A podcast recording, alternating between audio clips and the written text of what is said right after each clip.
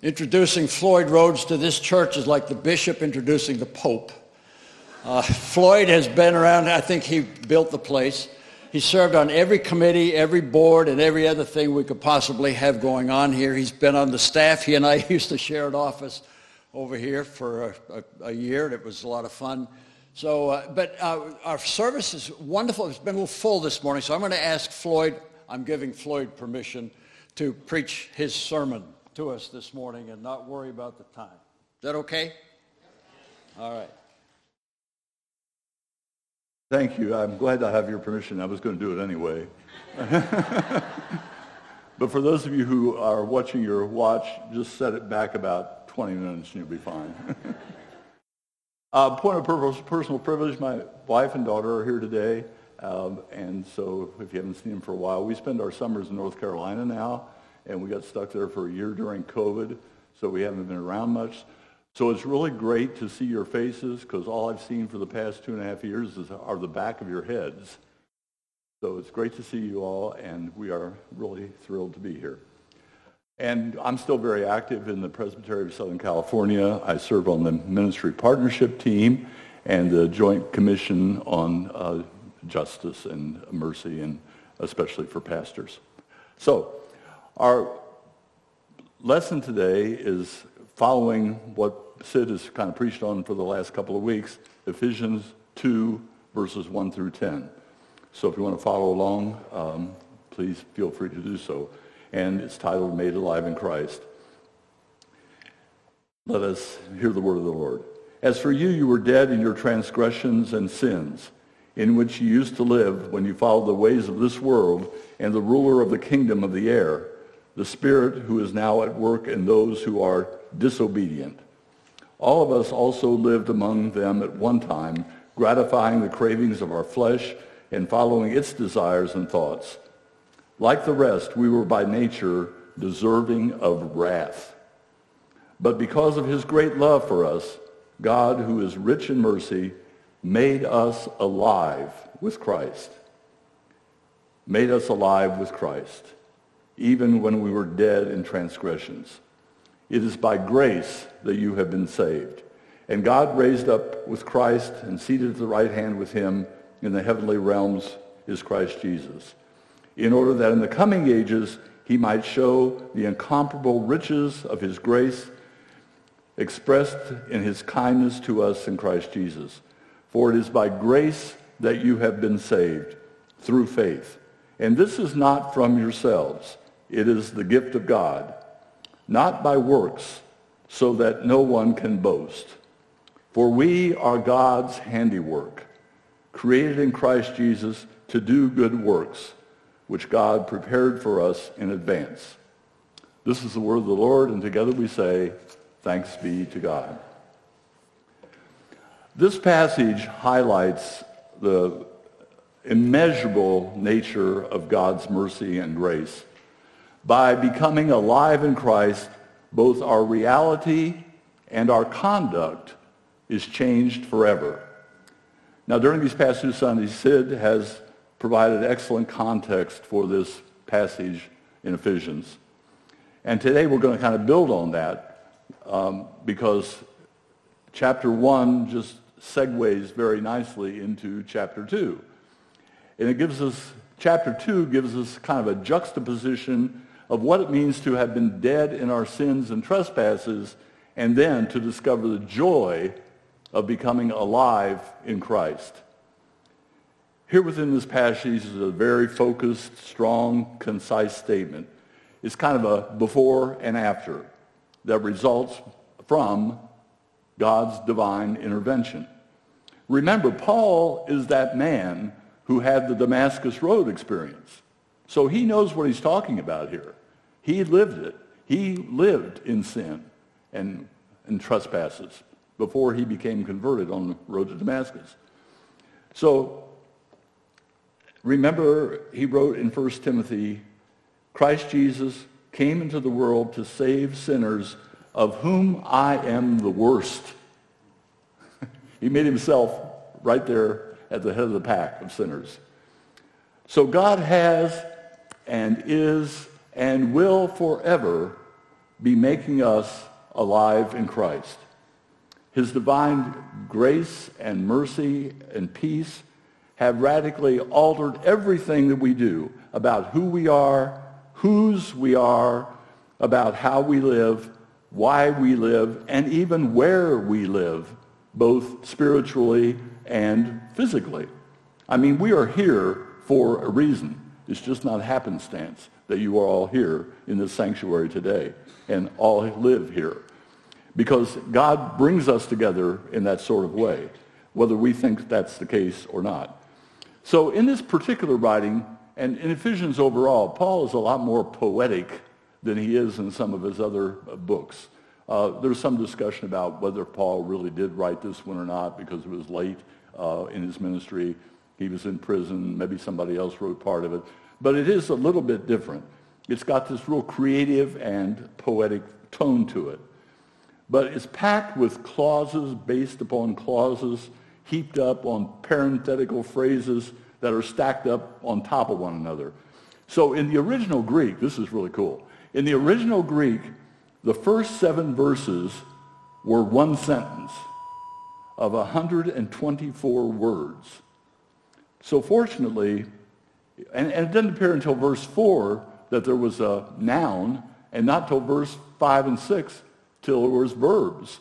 It was, he was talking about all this other stuff till he got to the subject matter. But fortunately, we can break this down into four categories, I think. And I hope that will help you follow along as we delve into this a little deeper. Verse 1, 2, 3 is before we were made alive in Christ, we were dead and be, because of our sins and transgressions. And um, trespasses, I think is the word he uses. Then in verses 4 through 7, we hear that God indeed made Christ alive in our hearts. It's conversion from the old life to the new life in Christ. And then in verses 8 and 9, we are told how the surpassing riches of God's grace was given to us in two ways. First of all, it is a pure gift. And secondly, and it should go without saying, but it doesn't, if it's a pure gift, we didn't do, have to do anything to earn it. It was a gift. And, you know, sometimes we feel like if we get a gift, we got to give something back. But that's not what this is saying. It's saying this is a gift of God, this mercy and grace and love. And so, since, and then in verse 10, Paul addresses the question, so where do we come in? If we don't have to do anything for this, then where do we come in? Now, if we're short on time, I could stop right there because that's the outline of, the sermon. But unfortunately, I'm not going to. Okay. or fortunately, depending on your point of view. How often have you heard somebody ask you, I've got good news and I've got bad news. Which do you want to hear first? When people that I work with ask me that question, my heart sinks. uh, oh, no. Yeah. So I always ask for the bad news first. And Paul is very obliging in that regard. He doesn't even ask the question. He just delves into the bad news. He says, we are the walking dead. Basically, it's what it's telling us here. Uh, we had been, in the past tense, the walking dead. That's the bad news. But as for you, and here's what he said, as which I already read. As for you, you were dead in your transgressions and sins in which you used to live when you follow the ways of the world and the rulers of the kingdom of the air and the spirit who is now at work in those who are disobedient. So he's talking about there are still a lot of people in that category who are disobedient. And again, he's writing to Ephesus, new Christians, Gentiles for the most part, some Jews later on. He starts talking more generally about both. both. But his point is, you're living in a culture where there's a lot of sin and trespasses going on. And as new Christians, he was very concerned about people not getting you know, sucked back into that. I oftentimes say, and it's not very polite probably, but gravity sucks. it, it brings you back constantly. You've got to be fighting gravity like that.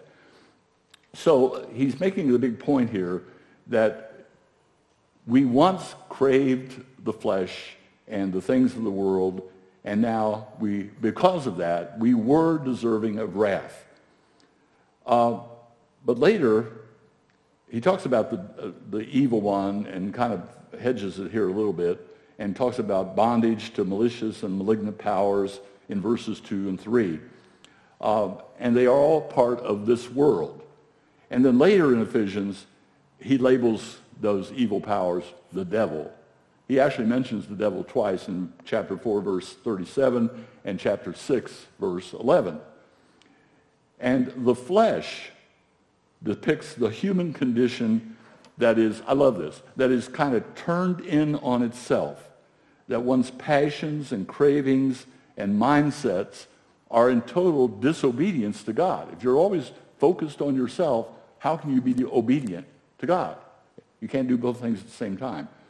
So then he emphasizes, while that is what was happening in your former existence, as Christians, you are no longer to live that way because you are alive in Christ. That's where your life is. It's not made up of what you do. So here's where it gets really exciting. He comes with this good news. Verse 4 begins, but God. Now, I listened online to a bunch of sermons on this passage because you can do that now. And four out of the five I listened to were titled, but God. But that's not really the point. It's a transitional phrase. And, and God did it. But the thing that he did is what we should be focused on, that he made us alive in Christ. But he said, because, but because of his great love for us, God, who is rich in mercy, made us alive with Christ even when we were dead in transgressions. It is by grace that you have been saved. In other words, God acted out of the wealth and love and compassion and grace that he had in order to do this. Now, you know, it struck me, it would be interesting to be seeing it on the conversation of creation between God the Father, Son, and Holy Spirit, the Trinity, and what they're saying about, okay, what are we going to do with these people? Adam and Eve did their dastardly deed. So now what happens next? And I think the important thing to, for us to re- realize is that what they talked about is not how lovable we, we are or are not, but how incredible loving, lovingly God is. It's not whether we're lovable or not, because you know what the answer to that is ultimately, but whether is God loving us, how he shows his love for us.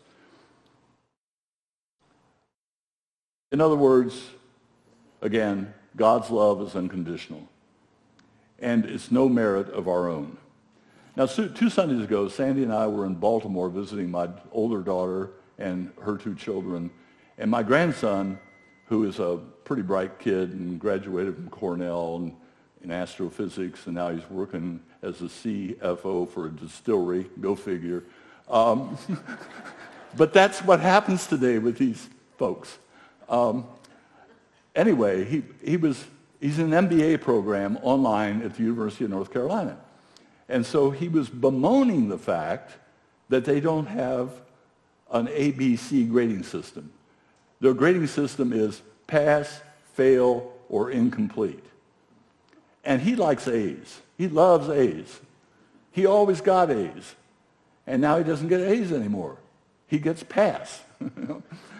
and I think a lot of people are like that. A lot of Christians are like that. We want to God, we want God to give us an A. And we try every way we can to see that he gives us an A. But I got a flash for you. He's not going to give you an A. he may not even give you a B or a C. It depends on where you are. But it doesn't matter. Now, that's a flash. It doesn't matter because it's through nothing that we do that we receive grace, that we are made alive in Christ. So God made us alive in Christ, raised us with Christ, and set us in heavenly places where Christ now rules over all the powers and dominions. That is from chapter 1, verses 20 and 21, which you covered already. And it, it, he did not say that we earned it, but it's because of his incredible love for us.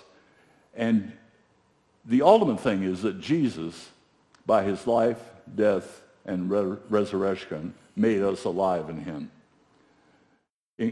There's a great hymn. I was really hoping we were going to sing it today, but we're not. It's called In Christ Alone. Now, it was written in 2002, so some of you may consider it contemporary. that just drives me crazy when we label um, hymns and how theologically beneficial they are based upon when they were written. But anyway, in Christ alone, some of you probably know it because I know we've sung it here in the past. But I want to read, read you the first verse. In Christ alone, my hope is found. He is my light, my strength, my song. This cornerstone, the solid ground, firm through the fiercest drought or storm. What heights of love, what depths of peace, when fears are stilled, when striving cease. My comforter, my all in all. Here in the love of Christ I stand. And it goes on. And when you get home, go on YouTube and listen to it if you don't know it. It's great. This being made alive in Christ is an active process. While we were saved once and for all, that's, that's good theology, that salvation is and will always be in the life of devoted followers of Christ. It's a walk. Many of you remember that hymn that says, I walked today where Jesus walked and felt his presence there. Well, that's it. That's what it's talking about. Something important to note here. In Greek, there are three verbs. Uh, one means made alive, one means raised, and the other one means seated. And they all have the prefix with. God did this for he had previously done what he had previously done for Christ. So we are made alive with Christ, we are raised with Christ, and we are seated with Christ. And that's the best part. We're recipients, benefactors of this divine, divinely created solidarity that we have between Christ and ourselves as Christians. But we didn't have anything to do with it. But then we read in verses 7 and 8. Okay, we're down to the third point. Read in verses 7 to 8. In order that the coming ages he might show the incredible riches of his grace expressed in his kindness to us in Christ Jesus. For it is by grace that you have been saved through faith, and this is not from yourselves, it's a gift of God. Now that, to me, that the phrase is really poetic. In order that, okay, this is what happened. You were made alive, alive in Christ. Why? In order that you will have these powerful emotional words, incomparable riches, grace, kindness, and gift. One thing I found really interesting in reading some commentaries of this passage is that one commentator uh, uses a phrase, talked about this phrase, you have been saved by grace, is what he considered a passive, perfect, paraphrastic participle.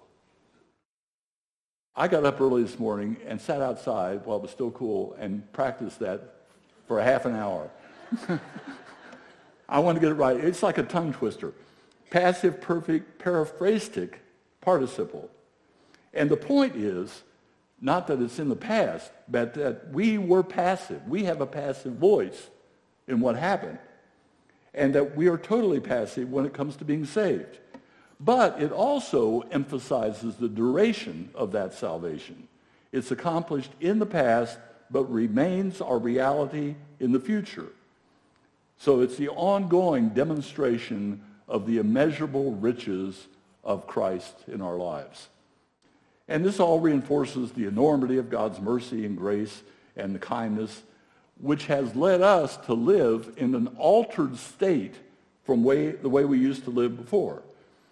And, and then he says, reminds them again, but you're, you're not like these other people who are still non-Christians. They continue to sin, and amarataya, which is the Greek word for sin. I know Sid used a lot of Greek words, so I want to get one in too. Um, but it means miss the mark. It's, you got a target out there and you miss the mark. That's amarataya. That's sin. Trespasses are falling off the edge of the road. You're going in the wrong direction. You're going where you're not supposed to go, doing what you're not supposed to do, and being where you're not supposed to be. Do not trespass. We see those signs. Well, that's what, you know, trespasses are. Going where you're not supposed to go. Being who you're not supposed to be. Because Christ, God created you to be you. And sometimes we are not who he called us to be. So in all of this, It reminded me of that well-known uh, passage from Isaiah 5, 8, and 9. For my thoughts are not your thoughts, and your ways are not way. My ways, says the Lord, as high as the heavens are above the earth, so are my ways higher than your ways, and my thoughts than your thoughts.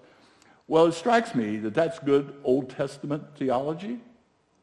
But because we have been made, made alive in Christ, we now live in the heavenly realm. So maybe we're not that far away from God, that his ways are higher than our ways and his thoughts than our thoughts. Well, we know they are. But we have access to those through Christ.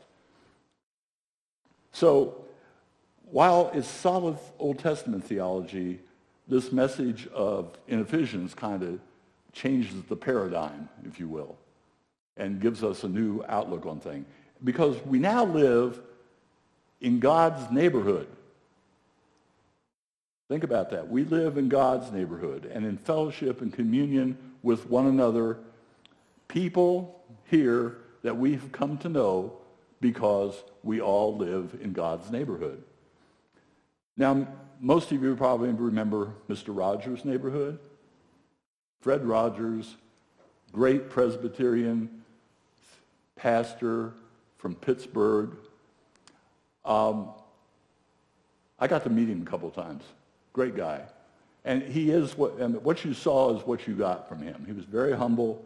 And his whole ministry was to create a sensitivity and humility in teaching children how that the kind of neighbor they should, be, what kind of neighbor they should be, and the kind of neighborhood that they should live in. And remember the words? I was going to sing them for you, but Rebecca said I should not. but I might anyway. This is hard just to read these words. It's a beautiful day in the neighborhood, a beautiful day for a neighbor. Would you be mine? Could you be mine? It's a neighborly day in this beauty wood. One word, beauty wood. Much better than Hollywood. Beauty wood. A neighborly day for a beauty. Would you be mine? Could you be mine? I've always wanted to have a neighbor just like you. I've always wanted to live in the neighborhood with you. So let's make the most of this beautiful day. Since we're together, we might as well say, would you be mine? Could you be mine? Won't you be my neighbor? Won't you please? Won't you please? Please won't you be my neighbor? As Christians, we need to ask ourselves that every day and ask other people, will you be my neighbor? Because we live in God's neighborhood. And for us to live in that kind of neighborhood, it's not going to happen because of something that we do or something we believe we have to accomplish. It's not going to happen, and Denise said it in her prayer, it's not going to happen by law, by government. It's not going to happen by state laws, city ordinances, HOA covenants, or, you know, even, it's even not going to happen because of church polity and bylaws. What? Is that heresy or what? Don't tell anybody in ECO I said that. Um, so as we read this passage, for it is by grace that you have been saved through faith. And this is not from yourselves. It's a gift of God. Now, he goes on through the remainder of this book giving instructions, which initially sounded kind of counterintuitive to me. I read on in chapters 4 and 5, and he's instructions for Christian living kind of thing. But the difference is that we are God's handiwork. And the good works that we are asked to do do not leave, lead to salvation. They are a result of our salvation. There's nothing that we can do to earn our salvation. We are saved through grace. And then in, Paul says in verse 10, the last section, you are God's handiwork, created in Christ Jesus to do good works, which God prepared in advance for us to do. Or a more vernacular translation of that uh, that I found from N.T. Wright, who's that great British theologian, uh, was the dean of, or uh, whatever, bishop of Durham, not Durham, North Carolina, Durham, England. Um, and now he he's lecturing around the world, and you can see him on YouTube. He's one of my favorites these days. Anyway, he was talking about that, and his, his translation is, we are what God has made us, created in Christ Jesus for good works, which God prepared beforehand to be our way of life. Sounds kind of Calvinistic to me, you know. Uh, but God prepared us to be who he called us to be. So that's where we come in. That's the last question. Where do we come in? That's where we come in. Phil Maddux, M-A-D-D-U-X, that name ought to ring a bell with some of you because he is the CEO of MMS Ministry, Aviation, MMS Aviation, which this congregation has supported for a very long time. And in his monthly newsletter this month, he wrote a compelling line that I, I thought fit right in here. Remember, he's a pilot. He pilots, pilots need to know not only where they're going, but how to check out their equipment, file their flight plan, keep track of the weather, and adjust to all kinds of situations. I had a good friend who was a pilot, and he said flying an airplane is 99% pure boredom and 1% absolute panic. and, and, I think that's probably true. But here's what Phil Maddux wrote. Some of you met him. He's been here in the past. I, I hope you remember him. He said, as believers in Christ, we know with absolute certainty our condition, position, and course. Our condition is redeemed. Our certainty, our position is in Christ, and our course is toward heaven. Isn't that great? From a pilot? Awesome. So I think that's a good way to look at it. As believers in Christ, we know with absolutely absolute certainty that our condition, position, and course are going to be in Christ. And that Christ is fulfilling God's will in our lives if we do what he tells us to do. So God wants us to be fruitful. He wants us to be experimental. He wants us to be innovative. He wants us to be flourishing. ECO tells us that all the time. Created in Christ for good works as a way of life. And so, again, uh, N.T. Wright said, he had some phrase about that. He said, you know, and you know how Brits talk, you may well feel that, that wasn't pejorative, I'm sorry. you may well feel that good works is a bit of ho-hum, a bit of, oh dear, here we go again. We've got to behave ourselves and all that sort of thing. You know, very English, you know. But he notes that the word in Greek for what he has made us, and I'm not going to pronounce, try to pronounce it, what he has made us actually means we are God's poem. We are God's artwork. We are God's creation. God has given each of you many, many gifts. And the good works that we are to do are not simply referring to moral behavior. We think that's, you know, if we just act right and be right and don't sin, we don't do anything wrong, that, that, that, that's taken care of. That's not what he's talking about. He wants us to be his poem, his artwork, both in the church and in the world. So artists, musicians, the musicians are all over here. It's great. Artists, musicians, poets, dancers, this is your chance. And you are all artists, musicians, poets, and dancers. It reminded me, it, it was just, you know, God works in mysterious ways when, when you're preparing a sermon, right, Sid? It's, it's amazing. Uh, I was just I, was done with the sermon three weeks ago because I've been working on it for a long time. And so, ooh, okay. Um, but I ran across a video that was filmed in Miller Hall several years ago, and there was a talent show. Some of you may remember we had a talent show, and it was a happy, happy event. And the last act in the talent show was a septet or whatever it was. It was Doug Gerard playing saxophone, Den Denning on the piano. Uh, we had a great uh, bass guitar player whose name I can't remember. Sandy Rhodes was on the trumpet, and David Lugwood was on the trampoline. Tam- tam, tam, tam, whatever that thing is. He wasn't on the trampoline. Tambourine. Well, at least I have your attention. Okay, so the song that they sang ad nauseum was It's a Wonderful World. Uh, because we sang so many verses that because each of the performers had to have their own solo incorporated in that performance. And then at the end, everybody who was in attendance sang along, and the camera panned the whole crowd, and everybody was happy and jolly. It was great to watch that. And I thought, that's what being in God's neighborhood is about. We got to get there. We got to get there, back there. It was great. And it was fun. And being a Christian should be fun. It shouldn't be, oh, you know, we got to be holy, all that stuff. God forgive me if I laugh inappropriately. So Jesus didn't say, I have a generic plan for you and you're all to follow it. He said, if anyone wants to come after me, let them deny themselves, take up their cross, and follow me.